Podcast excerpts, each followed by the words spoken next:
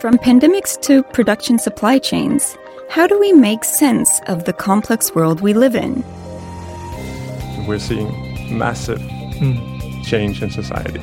Every month, we bring together the best thinkers and practitioners within resilience thinking and sustainability science.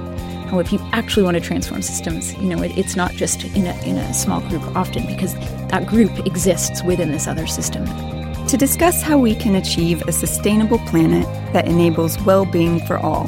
I honestly don't think it's that hard anymore. what will it take to break our love affair with the way we run the world Rethink Talks provides you with the latest science on global development. In the SDGs and in sustainable development in general, we separate out the social, ecological, and economic dimensions of sustainable development, treat them separately, and then we're surprised that we don't make progress on any or all of them. Subscribe to our podcast by searching for Rethink Talks on Spotify or any of the major podcast platforms.